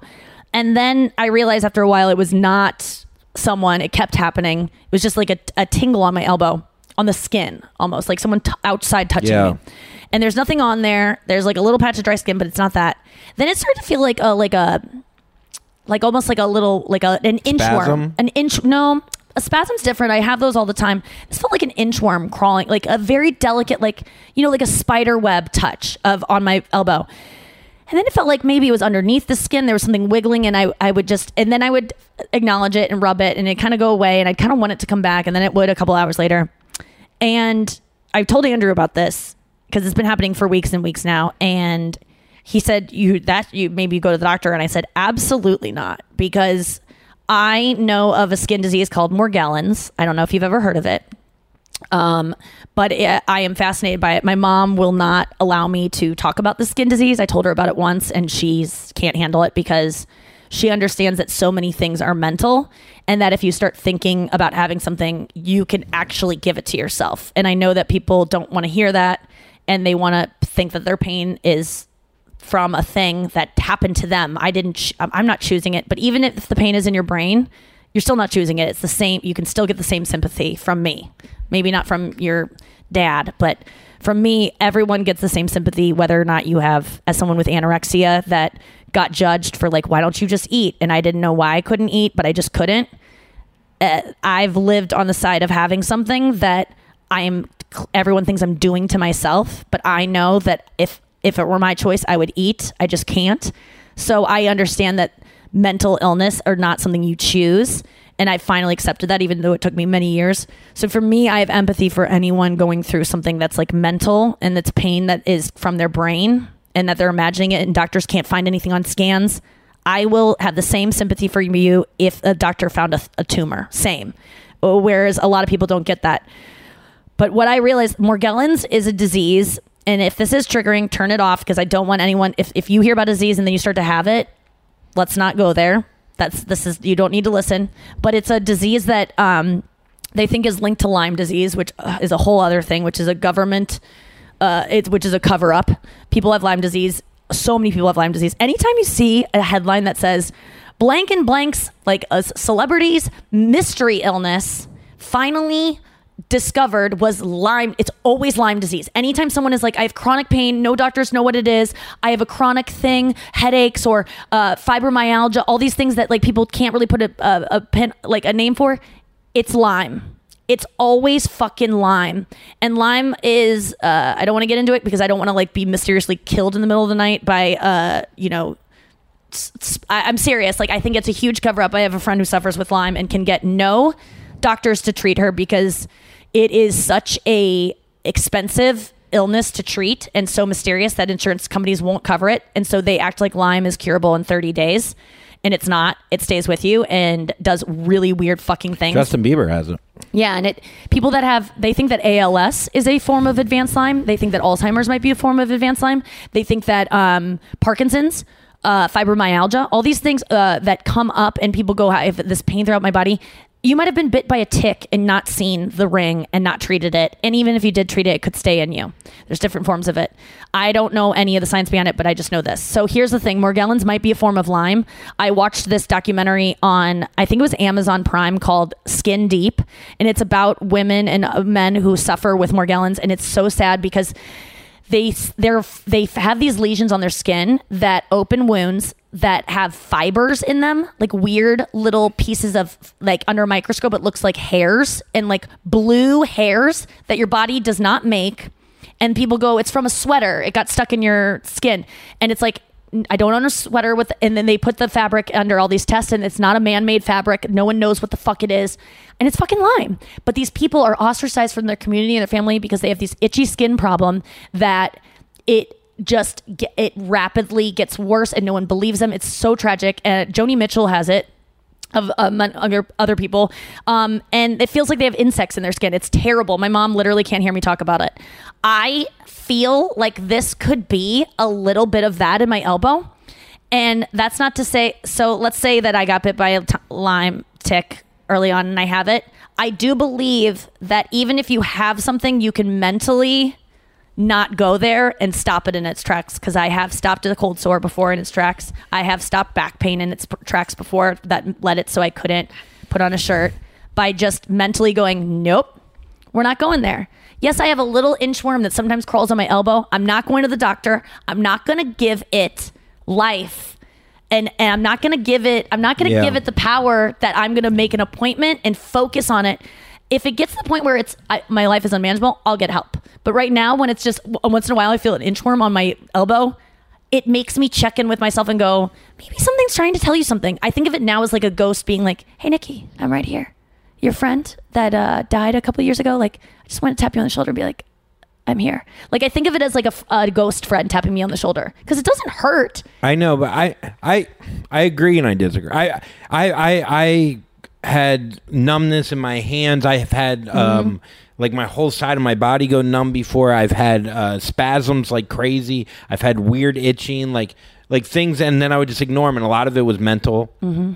of course. But then, like when I finally did go to a doctor and found out, like eliminating things does help. if it is though. if it is changing your life my this is not at a point where i would ever go to the doctor because it's not hurting my life i literally I know, just go to- oh but to david is talking But to to think that it's the start of Morgellons or whatever. but it's not the it, it, that's what i could go to and that's what i could because it does But it sounds like you are going there already without going there. I know, but even if? I'm going there, let's even if I have it, I think that I could stop it in its tracks because I'm not blaming someone that can't stop in its tracks and goes, "Oh my god, Nikki, you think you have control over Morgellons or cancer or anything in your body? You don't."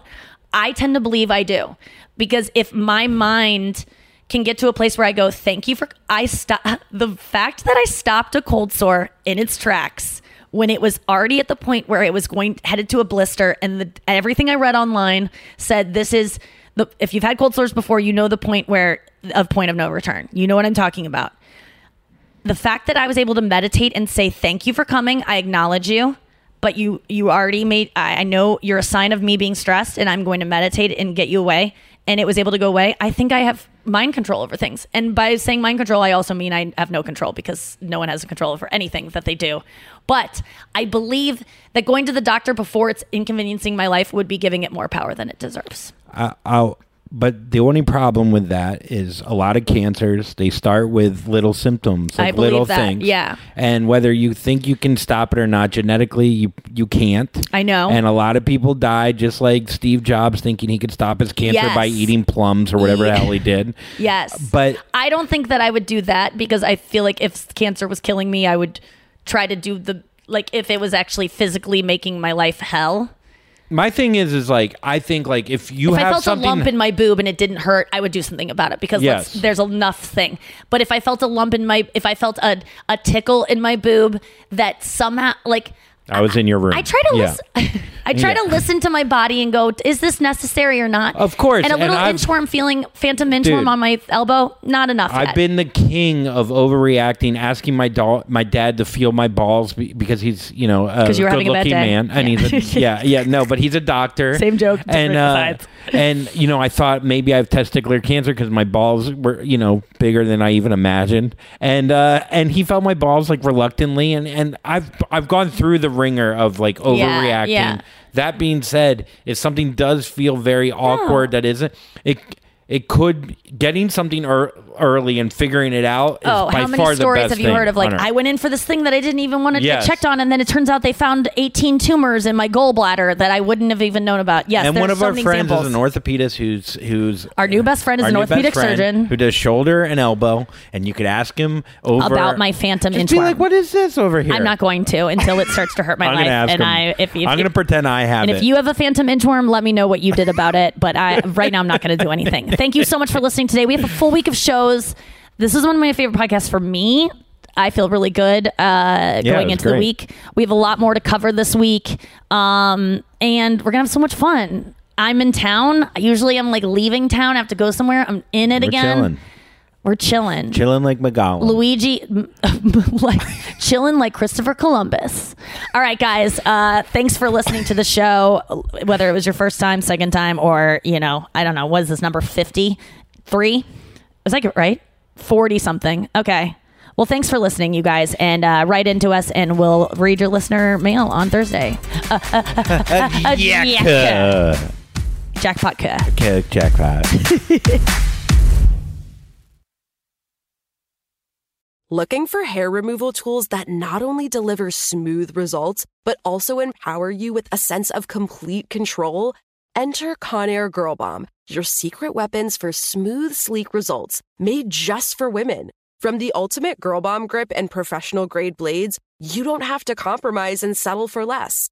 Conair Girl Bomb equips you with the precision and power previously reserved for men's grooming tools. So take your hair removal routine to the next level with Conair Girl Bomb. Available at ConairGirlBomb.com or a retailer near you. This is so cool. Don't Tell Comedy is sponsoring this podcast. Don't Tell Comedy are comedy shows that happen in these really intimate, unique spaces like art galleries and backyards and rooftops. I did one of their first shows in 2017. It was in a random clothing store in LA. Now they are in 150 cities worldwide. You got to check them out. They are such a perfect night out. Don't Tell Comedy is the spot to go. Date night, alone night, friend night, whatever you want it to be. It's so fun. Get tickets at don'ttellcomedy.com. Use the code Nikki for 20% off your first show. Xfinity has free premium networks for everyone this month, no matter what kind of entertainment you love. Addicted to true crime? Catch killer cases and more spine-tingling shows on A&E Crime Central. Crave adventure? Explore Asian action movies on Hi-YAH. Searching for something extreme? Check out skating, snowboarding, and more on Fuel TV Plus, the global home of action sports. And find crowd-pleasing bops on iHeartRadio's Hit Nation playlist. There's new free shows and movies to love every week. Say free this week in your Xfinity voice remote.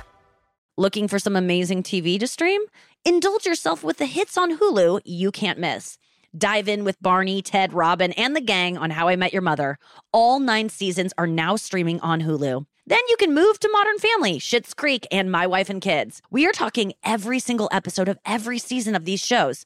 We're talking huge hits. Streaming on Hulu whenever you're in the mood. Now we're talking.